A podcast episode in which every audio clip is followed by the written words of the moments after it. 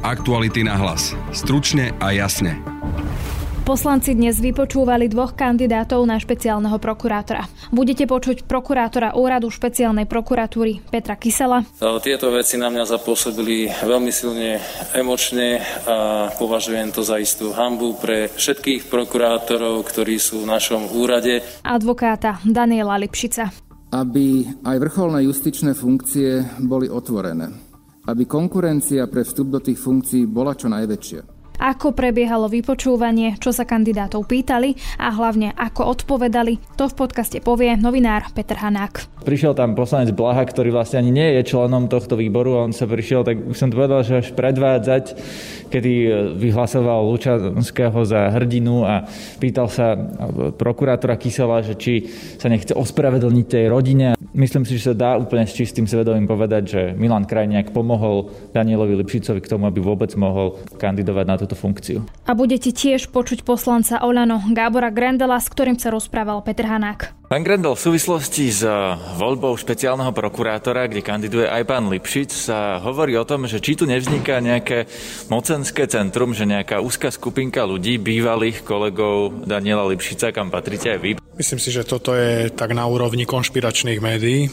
Čítal som takéto teórie v médiách. Špecializovaný trestný súd v kauze Mýtnik poslal do väzby bývalého šéfa finančnej správy Františka Imreceho, ale aj ďalších obvinených. Budete budete počuť Kseniu Makarovú z nadácie Zastavme korupciu. Vyjadrení súd ako keby videl slabú strán, dôkaznú stránku v eh, tom, že by mal Imrece ako manažer vo verejnej inštitúcii zle správovať eh, verejné peniaze a verejné zdroje.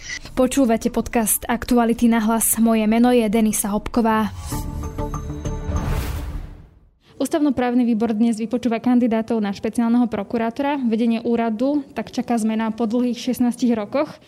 Do boja o tú funkciu sa zapojili štyria kandidáti, medzi nimi teda traja prokurátori úradu špeciálnej prokuratúry, a to Petr Kysel, Vasil Špirko a Jan Šanta a jeden advokát Daniel Lipšic. No a ja mám teraz už pri sebe kolegu Petra Hanáka, ktorý dnešné vypočúvanie sleduje online. Petr, vítaj. Dobrý deň. Asi najprv podľa mňa v úvode si povedzme, že keď už bude zvolený nový špeciálny prokurátor, čo ho teda čaká na tom úrade, že do, do akého úradu prichádza, že aké je tam teraz nastavenie? Tak podľa mňa ten úrad pracuje. Vidno to aj na tých akciách, že sa zatýka, vypočúva, znášajú sa obvinenia, že prokurátori mali tlačovku v piatok, čiže nie je to úrad, ktorý by bez svojho šéfa nefungoval. Ten šéf je viac menej manažer, akurát, že vieme, že Dušan Kovačík ako šéf toho úradu si stiahoval tie kauzy k sebe a potom ich neriešil, alebo teda ich vyriešil spôsobom, že nepodal obžalobu. Čiže tam by som sa skôr pozeral do budúcna na to, akým spôsobom bude nový špeciálny prokurátor tieto veci riešiť. Nebude to mať ťažké, že prichádza e, vlastne do prostredia, kedy možno bude sledovaný e, aj očami verejnosti, možno aj novinármi, pretože ten jeho predchodca teraz je vo väzbe No podľa mňa by to tak malo byť. Špeciálny prokurátor by mal byť sledovaný novinármi a sledovaný verejnosťou a máme právo sa ho pýtať na to, že čo robí a máme právo vedieť, čo robí. O tom, čo robí, respektíve nerobí Dušan Kováčik, sme sa dozvedali až postupne, čiže bolo by dobre, keby sme tento raz vedeli od začiatku, čo robí a čo nerobí špeciálny prokurátor. Dnes teda e, vypočúva výbor dvoch kandidátov, je to rozdelené do dvoch dní. Dnes je teda Daniel Lipšic a Petr Kysel. V tejto chvíli pred výborom rozpráva Daniel Lipšic, ale už to má za sebou Petr Kysel. Ja som sa rozhodol uchádzať o funkciu špeciálneho prokurátora vzhľadom na spoločenské udalosti, ktoré nastali v poslednom období. Je to predovšetkým reakcia na to, že špeciálny prokurátor doktor Kovačik bol obvinený za trestnú činnosť, ktorá mala byť pre, e, predmetom práce nášho úradu, to znamená za činnosť pre zločineckú skupinu a za korupciu.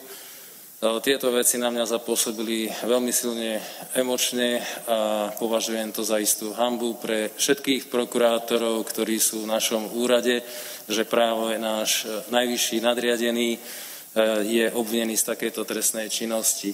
Povedzme si si prvom rade, že čo vieme o Petrovi Kyselovi.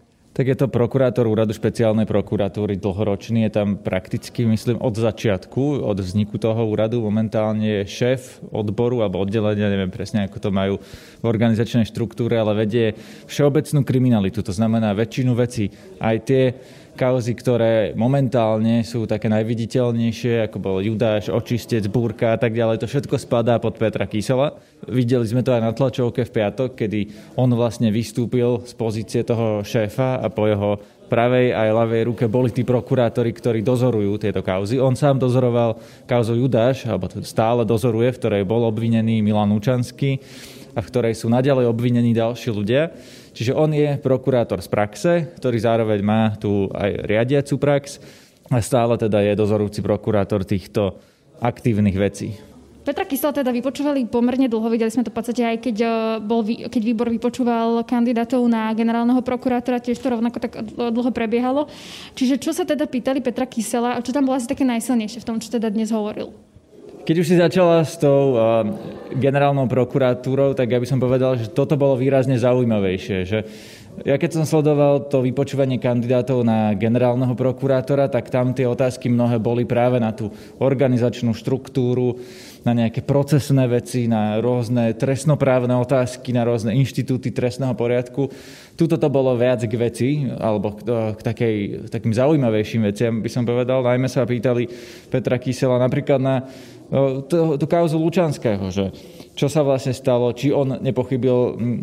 Prišiel tam poslanec Blaha, ktorý vlastne ani nie je členom tohto výboru, on sa prišiel, tak by som to povedal, že až predvádzať kedy e, vyhlasoval Lučanského za hrdinu a pýtal sa prokurátora Kysela, že či sa nechce ospravedlniť tej rodine a tak, ale Petr Kysel reagoval pomerne vecne, povedal, že on sa nemá za čo ospravedlňovať, lebo nepochybil, že všetko bolo v súlade so zákonom. Povedal, že o nevine Milana Lučanského by nehovoril, keďže tam sú mnohí ďalší obvinení v tej kauze, z ktorých niektorí sa už priznali a vypovedajú na Lučanského, že sú tam viacerí svetkovia, ktorí vypovedajú na Lučanského. Dokonca povedal, a on to vždy hovorí tak odborne, že boli tam kolúzne dôvody reálne, nielen podozrenie na to, že bol vo väzbe, čo v praxi znamená, že Milan Lučanský bol vo väzbe nie pre to, že by mohol ovplyvňovať svetkov do budúcna, ale že ich reálne ovplyvňoval. Že tam sú dôkazy a svetkovia na to, ktorí tvrdia jednoznačne, že Milan Lučanský volal tým ľuďom v tých kauzách a že ich teda nevieme, či ovplyvňoval alebo mohol ovplyvňovať. Poslanec Blaha na neho teda útočil takými, môžeme si to predstaviť ako blahové statusy, že to nie je jedna otázka, v ktorej by sa vyjadril jednoznačne, ale že je to taký dlhý opis, ktorý ide od e, ideológie nejakej. Blaha tam citoval komunistov zo Sovietskeho zväzu a hovoril o NKVD a Stalinovi a, a podobne. A na tomu odpovedal Peter Kysel tak, že ja to ocitujem, že vaše, vaša emotívne položená otázka vychádza z nesprávnych informácií. Teda vecne odpovedal a konkrétne mu hovoril, že ktoré veci teda nie sú správne informácie. Napríklad povedal, že Dôvody väzby Milana Lučanského boli vymenované na 3,5 až 4, čiže že ich schválila súdkyňa, čiže že to neboli nejaké vymyslené dôvody, ale že odôvodnil Peter Kysel to tým aj, že naozaj Milan Lučanský ovplyvňoval tých svetkov, preto musel byť vo väzbe, v ktorému nebolo umožnené kontaktovať sa s nikým iným, ani s rodinou, že dokonca ho to ani nepožiadal že v takejto väzbe sú aj iné obvinené osoby, že to nie je nič výnimočné, že ani to, že bol v Prešove, nebolo nič výnimočné, pretože tých obvinených osôb, bývalých funkcionárov je toľko, že ich museli rozložiť po celom Slovensku, aby sa vlastne v tej väznici nemohli nejakým spôsobom stretnúť. Téma toho vypočúvania bolo, kolózna väzba Milan Lučanský, ale hovorilo sa tam aj o extrémizme a komunizme, ale teda pomerne dlho, aspoň tak sa mne zdalo, keď som to počúvala. Áno, na to Peter Kysel odpovedal, že on je zástancom toho riešenia, ktoré presadzuje generálny prokurátor Maroš Žilinka na zlúčenie oddelení, teda oddelenie extrémizmu, že by malo byť zlúčené s iným odborom, aby vznikol odbor extrémizmu, terorizmu a ešte nejaké ďalšie veci, myslím, že organizované kriminality.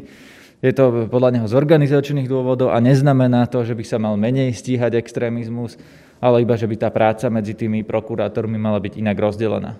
V tejto chvíli teda pred výborom hovorí Daniel Lipšic, advokát, jediný teda neprokurátor z týchto ďalších kandidátov. Vo všeobecnosti si myslím, že je vhodné, a som to presadzoval ešte keď som bol aj ministrom spravodlivosti, aby aj vrcholné justičné funkcie boli otvorené. Aby konkurencia pre vstup do tých funkcií bola čo najväčšia. Samozrejme, že poslanci následne potom posúdia každého, každého jedného kandidáta a hneď v úvode poviem, že považujem všetkých mojich spolukandidátov za elitných prokurátorov. Samozrejme, že skúsenosť z prokuratúry celoživotná má aj svoje výhody. Poznáte viac interné procesy na prokuratúre, ale aj skúsenosť z iného prostredia a taký iný vhľad a iný, iný rozmer alebo iný, iný uhol pohľadu na veci má tiež svoje pozitíva, ktoré prevažujú na konci dňa bude na posúdení Národnej rady. On je teda pomerne diskutovaná osoba, čo sa týka teda tej kandidatúry. Ešte predtým, ak sa k tomu dostaneme, pripomeňme si len, že čo vieme teda o Danielovi Lipšicovi, možno si spomeňme aj tu teda jeho politickú minulosť. Tak je to dvojnásobný minister vnútra aj spravodlivosti bol ministrom za KDH, z KDH odišiel, založil si svoju vlastnú stranu Nova, ktorá vlastne teraz skončila v Oľano a jej členovia boli napríklad Gábor Grendel, ktorý je momentálne pod predsedom parlamentu za Oľano. Čiže keď sa hovorí o spojení Igora Matoviča s Danielom Lipšicom, tak to má reálny základ, lebo oni boli naozaj aj poslanci za ten istý poslanecký klub v minulosti. Čiže nie je to tak, že by si to niekto vymyslel. Naozaj Igor Matovič s Danielom Lipšicom spolupracovali a dodnes spolupracujú. Daniel Lipšic to na tom vypočúvaní priznal, že keď Igor Matovič potrebuje nejakú konzultáciu alebo radu, tak ho kontaktuje a on mu tú radu poskytne. Naposledy sa takto mali rozprávať o súdnej rade. Ale Daniel Lipšic povedal, že ten jeho kontakt s Igorom Matovičom je sporadický, na čo opoziční poslanci reagovali, že ako by sa k tomu postavil, keby no to garde bolo opačné, keby napríklad minulá vláda takýmto spôsobom zmenila zákon, aby mohol kandidovať bývalý politik, napríklad Robert Kaliňák, to hovoril poslanec hlasu Matúš Šutaj Eštok. Tento príklad s Robertom Kaliňákom, že ako by vtedy sa zatváril Daniel Lipšic, keby kandidoval Kaliňák. Tak teoreticky, že prečo je teda problém, alebo by mohol byť problém, ak je niekto bývalý minister, politik a zrazu sa uchádza o funkciu prokurátora, kde teda by to malo byť oddelené, nejaká prokurátora a politika? To je pomerne zložitá otázka, záleží, ako sa na to pozrieme. Daniel Lipšic tvrdil pri tom vypočúvaní, že či je politika doživotná diskvalifikácia. Že poslanci by mali týmto zodpovedať, že či je politika naozaj doživotná diskvalifikácia na takú funkciu, ako je špeciálny prokurátor. Myslím si, že oba názory, aj že je, aj že nie je, sú e, legitímne a každý môže mať svoj. Ja si myslím, že by to mohol byť teoretický problém pre dôveryhodnosť tej inštitúcie ako takej. Lebo Daniel Lipšic hovorí, že v prípade, že by mal riešiť prípady napríklad svojich politických oponentov alebo niekoho zo svojej politickej minulosti, tak on by sa vylúčil, alebo teda nerozhodoval by on e, v tých kauzach, by, by nedozoroval, ani by nevykonával vlastne tie kompetencie nadriadeného prokurátora. Ale pre mňa stále zostáva otázka, že či by tým neohrozil dôveryhodnosť a tým myslím ako politickú nezávislosť celej tej inštitúcie špeciálnej prokuratúry. Jedna vec, ktorú, ktorá sa vytýka Lipšicovi, je tá politická minulosť, ale je ich tam aj trošku viac. Napríklad opozícia hovorí, že je to Lex Lipšic, kedy teda koalícia schválila tú zmenu, že môže kandidovať aj neprokurátor. Na to sa pýtali e, Lipšice tiež. Aká bola teda tá jeho reakcia? Ako to vysvetlovala? Vysvetlil to možno dostatočne? On povedal, že on bol vždy za to, aby justícia bola otvorená aj iným profesiám iným funkciám, teda že aby širší okruh kandidátov si mohol navzájom konkurovať a čím lepšia konkurencia, tým vlastne lepší výsledok podľa neho. Zároveň poslanci mu to naozaj zdôraznili aj koaliční, aj opoziční, že tie jeho kontakty s politikmi stále trvajú. Napríklad e, sa tu opakovane hovorilo o Milanovi Krajniakovi zo strany Sme rodina, ktorý je teraz ministrom práce, ktorý vlastne pomohol ku kandidatúre Danielovi Lipšicovi tým, že mu jeho úrad vybavil bezpečnostnú previerku, bez ktorej by Daniel Lipšic nemohol kandidovať. To tu mu povedali e, niektorí aj poslanci, aj opozície, aj koalície, sa pýtali na toto prepojenie lebo vieme, že Milan Krajniak a Daniel Lipšic sa dlhoročne poznajú, kedy si Krajniak pre Lipšica pracoval, spolupracovali, kedy si aj v KDH, spolupracovali na ministerstve vnútra. Sú dokonca susedia a priatelia, čiže tamto prepojenie je zjavné.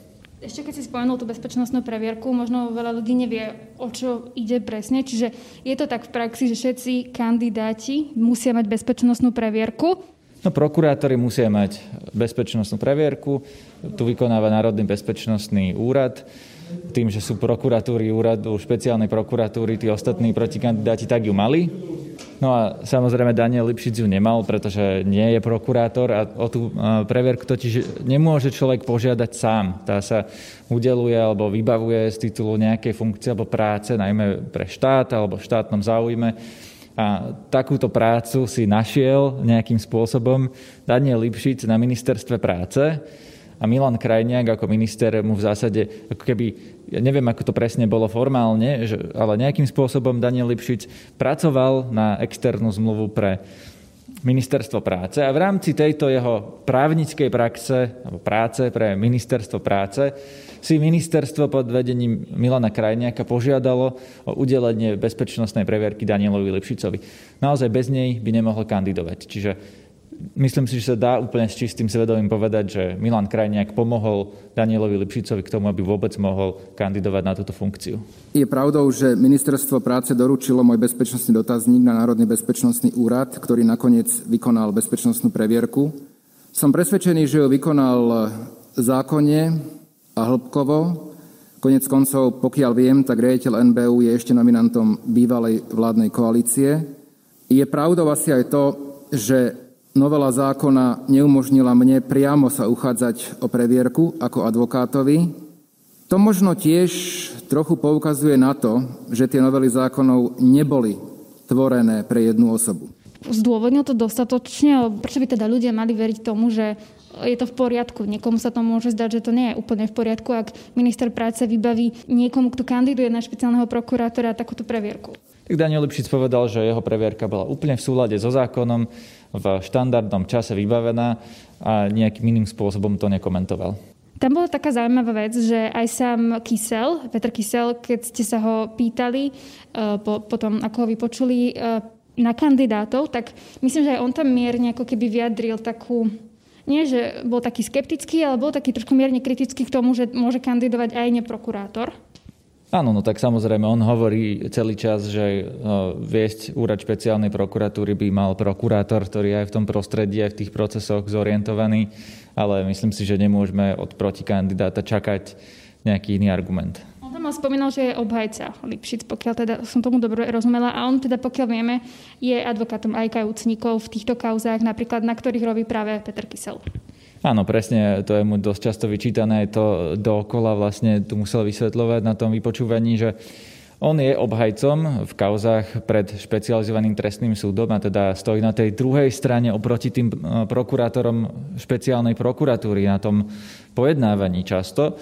Ale on tvrdí, že obhajuje tých kajúcnikov, vlastne, ktorí spolupracujú, teda ktorí vypovedajú a usviečajú tých ostatných. Napríklad mal prípad Bernarda Slobodníka donedávna, ktorý vlastne usvieča Tibora Gašpera napríklad, alebo mnohých ďalších, teda obhajuje e, advokátska kancelária, v ktorej Daniel Lipšic pracuje. On sám na to reaguje tak, že ak príde na úrad špeciálnej prokuratúry, teda ak sa stane špeciálnym prokurátorom Daniel Lipšic, tak on nebude tieto kauzy dozorovať a nechá ich vlastne na tých prokurátoroch, ktorí to robili doteraz, ktorí to podľa neho robia dobre. O kandidátovi Danielovi Lipšicovi sa Peter Hanák rozprával aj s poslancom Olano Gáborom Grendolom. Vypočujte si rozhovor. Pán Grendel, v súvislosti s eh, voľbou špeciálneho prokurátora, kde kandiduje aj pán Lipšic, sa hovorí o tom, že či tu nevzniká nejaké mocenské centrum, že nejaká úzka skupinka ľudí, bývalých kolegov Daniela Lipšica, kam patríte aj vy, preto sa to pýtam aj vás, má zrazu v rukách príliš veľa moci. Lebo zoberme si, pán Pčolinský je šéfom SIS, pán Žilinka je generálny prokurátor, teraz pán Lipšic kandiduje na špeciálneho prokurátora, pán Krajniak, eh, ktorý tiež pracoval pre Daniela Lipšica v minulosti ministrom. Nie je to priveľká koncentrácia moci v rukách úzkej skupiny ľudí? Myslím si, že toto je tak na úrovni konšpiračných médií. Čítal som takéto teórie v médiách.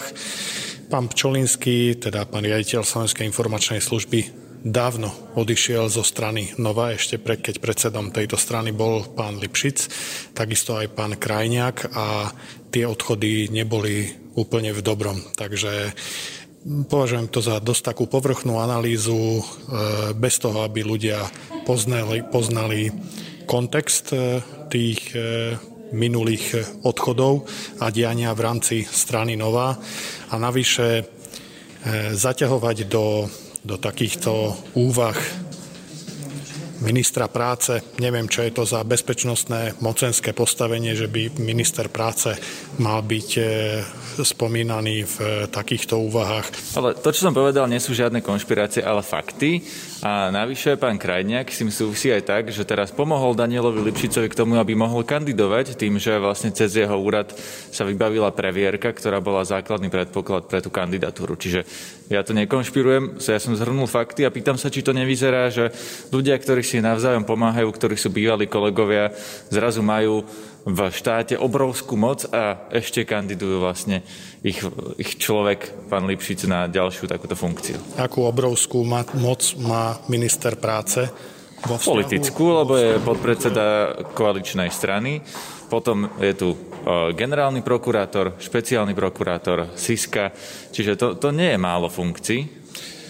A v čom je napríklad generálny prokurátor napojený na pána Lipšica? Je to jeho bývalý štátny tajomník, keď pán uh, Lipšic bol ministrom. A pokiaľ viem, potom pán e, súčasný generálny prokurátor kandidoval za KDH, potom kandidoval na šéfa NKU. Dávno sa ich cesty rozišli. Čiže podľa vás na tom nie je nič podozrivé? Nie, toto považujem naozaj za šírenie povrchných konšpiračných teórií. A to, že pán Krajniak pomohol pánovi Lipšicovi k tej previerke, podľa vás to neindikuje, že tam stále je medzi nimi nejaký vzťah? Ich vzťah je všeobecne známy už niekoľko rokov. Je známe, že sú susedia, je známe, že boli spolupracovníci aj na ministerstve vnútra, aj v rámci KDH, takže toto nie je nič nové. Opýtam sa to inak, nebol by lepší špeciálny prokurátor ten, ktorý nemá tieto kontakty v politike a z politiky? Špeciálnym prokurátorom sa môže stať ktokoľvek, kto splňa zákonné podmienky. A v tomto si myslím, že by nebolo korektné diskriminovať žiadného kandidáta, ktorý tieto podmienky splňa. Dnes sa teda skončí vypočúvanie, pokračuje teda zajtra. Čo teda ešte môžeme čakať? Dnes môžeme čakať to, že sa skončí vypočutie Daniela Lipšica, že on bude mať nejaký, nejaký statement, teda že pred novinárov predstúpia niečo povie. A zajtra by malo vypočúvanie pokračovať Jánom Šantom a Vasilom Špírkom, ktorí sú obaja prokurátori špeciálnej prokuratúry. Jána Šantu už sme počuli na e, vypočúvaní na funkciu generálneho prokurátora. Vieme, že on komunikuje takým spôsobom, že dokonca búchal po stole, zvyšoval hlas, čiže môžeme čakať, že to bude možno vzrušujúce aj zajtra. Ale zároveň si myslím, že keďže jeho sme už počuli, tak neviem, či sa dozvieme niečo nové. A Vasil Špirko je zaujímavý tým, že to je práve ten jediný prokurátor, ktorého dávajú za príklad tým ostatným, že keď sa ich pýtajú, prečo ste sa nepostavili Dušanovi Kováčikovi tak, ako to urobil Vasil Špirko, tak zajtra budeme konečne počuť Vasila Špírka. No a kedy sa to rozhodne, to neviem povedať. Väčšinou poslanecké kluby hovoria, že si vyberú svojho kandidáta až po vypočúvaní a ako sme to videli pri generálnom prokurátorovi, je dosť nepredvídateľné, ako dlho to bude trvať, kým sa potom koalícia dohodne na svojom kandidátovi. Môžu mať už niečo predrokované, čiže môže to byť pomerne rýchlo a môžu ho zvoliť už na tejto schôdzi parlamentu. Čiže môže to byť, ak by som bol prehnaný optimista, tak ešte aj tento týždeň ale skôr si myslím, že budú prebiehať nejaké koaličné rokovania a že sa to bude posúvať a nevieme, kedy sa dozvieme meno špeciálneho prokurátora, ale myslím si úprimne, že to nebude trvať mesiace. Aktuality na hlas. Stručne a jasne. Nominant Smeru a bývalý prezident finančnej správy František Imrece bude stíhaný väzobne. Rovnako aj bývalý riaditeľ IT sekcie finančnej správy Milan Grega, konateľka IT firmy Alexis Jana Rovčaninová, ale aj brat oligarchu Jozefa Brhela Peter Brhel. Rozhodol o tom dnes špecializovaný trestný súd v Pezinku, no ale potvrdiť to ešte musí najvyšší súd. O téme som sa rozprávala s Kseniou Makarovou z nadácie Zastavme korupciu. Zatiaľ vieme iba to, že budú do vyšetrovacej väzby. Uznesenie ešte nie je k dispozícii, ale vieme to, čo povedal právny zástupca bývalého šéfa finančnej správy Imreceho, a teda, že dôvodom je e, kolúzna a preventívna väzba. V praxi to znamená to, že súd sa stotožnil v tomto s návrhom prokuratúry, ktorá sa obáva, že by Imrece mohol e, ovplyvňovať prípadných svetkov alebo priebeh vyšetrovania a takisto pokračovať e, v tejto trestnej činnosti alebo v obvineniach, ktorý, ktorým čeli. Dnes jeho advokát povedal... Tak súd rozhodol, zobral môjho klienta do väzby. Dôvody väzby, kolúzny dôvod a preventívny. Čo na to hovoríte vy? Podali sme stiažnosť. Nestotožňujeme sa s tým ani môj klient. klient verí, že teda sa preukáže všetko a bude z tohto očistený. Môžem vám k tomu ešte povedať toľko, že čo sa týka našich námietok obhajoby, tak súd e, v podstate sa stotožnil s tým, že porušovanie povinnosti pri správe majetku zatiaľ nejakými dôkazmi nie je e, zadokumentované v spise a vychádza to skôr za momentálneho stavu na machinácie pri verejnom obstarávaní, kde je trestná sazba 2 až 8 rokov, čiže je to úplne niečo iné. Čo teda presne tým advokát myslel? Opäť hovorím, že môžeme vychádzať len z toho, čo zatiaľ povedal právny zástupca. Uvidíme, viac budeme múdrejší, keď budeme mať v dispozícii uznesenie samotného súdu. Ale slova právneho zástupcu si môžeme vysvetliť tak, že podľa jeho vyjadrení súd ako keby videl slabú strán, dôkaznú stránku v tom, že by mal Imrece ako manažer vo verejnej inštitúcii zle správovať eh, verejné peniaze a verejné zdroje. Čiže tam ako keby naznačoval, že toto podozrenie je veľmi slabé alebo možno môže nejak vypadnúť, ale ostáva podozrenie z machinácie pri verejnom obstarávaní, kde je teda nejaká no, sadzba. Verejná inštitúcia má nejakú potrebu, napríklad tovaru alebo nejaké služby a zadá to cez verejné obstarávanie. Väčšinou sa to robí cez súťaž, do ktorej by sa mali zapojiť čo najväčší počet uchádzačov, aby výsledkom bola čo najefektívnejšia cena pre verejnú inštitúciu a tým pádom pre štát. A machinácia pri verejnom obstarávaní znamená, že niektorá časť tejto verejnej transparentnej súťaže neprebehla alebo bola zmanipulovaná, čiže tým pádom sa nejakým spôsobom určilo alebo sa súťaž nastavila tak, aby vyhral vopred stanovený uchádzač, teda nejaká firma napríklad. Vieme už, že tá kauza mýtnik sa týka IT tendrov, takže mm, môžeme len dedukovať, že pravdepodobne ide o to, že mal uh, on ako šéf finančnej správy nejakým spôsobom uh, ovplyvňovať to, ktoré firmy vyhrajú IT tendre tých IT tendrov na finančnej správe za jeho pôsobenie bolo naozaj množstvo. Uh, vieme niečo nové v tom prípade, napríklad od toho piatku, kedy boli zadržaní, lebo napríklad Deník N písal o tom, že Imrece je obvinený, že pripravoval teda tie tendre pre IT firmy na mieru a že sa s nimi mal stretávať niekde v hoteli Juraja Širokého. Áno, boli medializované nejaké informácie, mm, ťažko sa k ním teraz vyjadrovať, pretože je to naozaj prebiehajúci prípad. Áno, bolo medializované, že ako keby hlavou toho celého procesu organizovania tých IT tendrov bol pán Brhel, známy človek, ktorý bol spájany aj veľmi významne so, s financovaním strany Smer a s jej záujmami. A to, že sa tam spomína známy z Bratislavský hotel, úplne nie je prekvapením, lebo zase tam jeho firma má aj kancelárie. Takže dalo by sa to čakať. V zásade by to potvrdzovalo to, čo sa napríklad doteraz nejak neoficiálne šepotalo, alebo s čím sme sa my stretávali ako v podnetoch. No a to je z dnešného podcastu všetko. Vypočuť si nás môžete cez Spotify a ďalšie podcastové aplikácie. Ak radi počúvate naše podcasty, môžete nás podporiť cez službu Aktuality Plus. Na dnešnom podcaste spolupracovali Mária Kromková, Matej Ohrablo a Peter Hanák. Pekný zvyšok dňa želá Denisa Hopková. Aktuality na hlas. Stručne a jasne.